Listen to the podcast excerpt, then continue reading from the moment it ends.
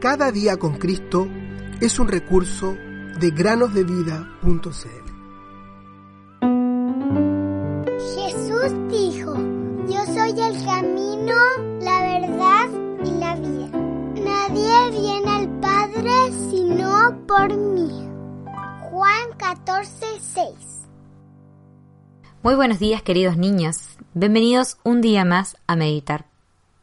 ¿Cómo se encuentran hoy? ¿Amanecieron contentos? ¿O amanecieron tristes? ¿O tal vez están enojados? ¿O tal vez están preocupados por algo? ¿Alguien ha herido tus sentimientos recientemente? Bueno, les contaré que en una ocasión, una niña llamada Diana le habló muy desagradablemente a Janet. Y las dos niñas no se volvieron a hablar por un año entero. En otra ocasión, Rodrigo rompió el avión a escala de su amigo Andrés.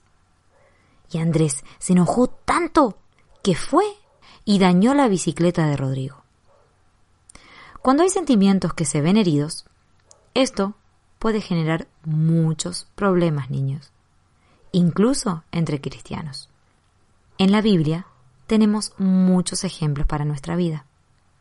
Y hubo un joven que no pudo olvidarse de sus sentimientos heridos. Su nombre era Absalón, uno de los hijos de David. En una ocasión, él tuvo un gran problema con su padre, lo que lo llevó a huir de su casa.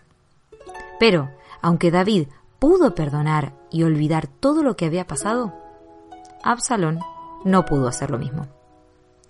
Parece ser que su único objetivo en la vida era gobernar Israel en lugar de su padre David. Años después, Absalón finalmente juntó gente alrededor de sí y se levantó contra el reinado de su padre, buscando marchar y luchar contra él. Esto generó que David huyera de Jerusalén y llorara amargamente por la situación. Incluso muchos pensaron que David no volvería a reinar, que ahora Absalón era el nuevo rey. A pesar de toda esta situación, David le pidió lo siguiente a sus soldados: traten benignamente al joven Absalón, por consideración a mí. Segundo libro de Samuel, capítulo 18, versículo 5. ¡Qué amor de parte de David hacia Absalón, a pesar de todo lo que éste le había hecho! ¿No es cierto, niños?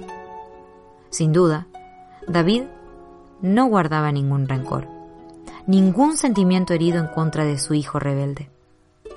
Por su lado, Absalón solo pensaba en acabar con su padre y ser rey de Israel. La pobre vida de Absalón fue una completa pérdida. Y la amargura de su corazón es la razón de esto.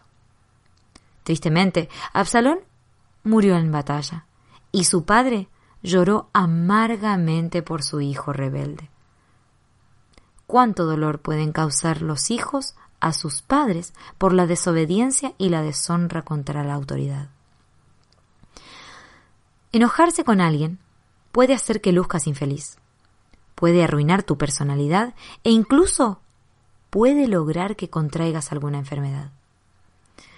Uno de los mejores hábitos que puedes tener es el ser olvidadizo en cuanto a esto. ¿Alguien te ha hecho algo malo y te ha molestado? Pues olvídalo.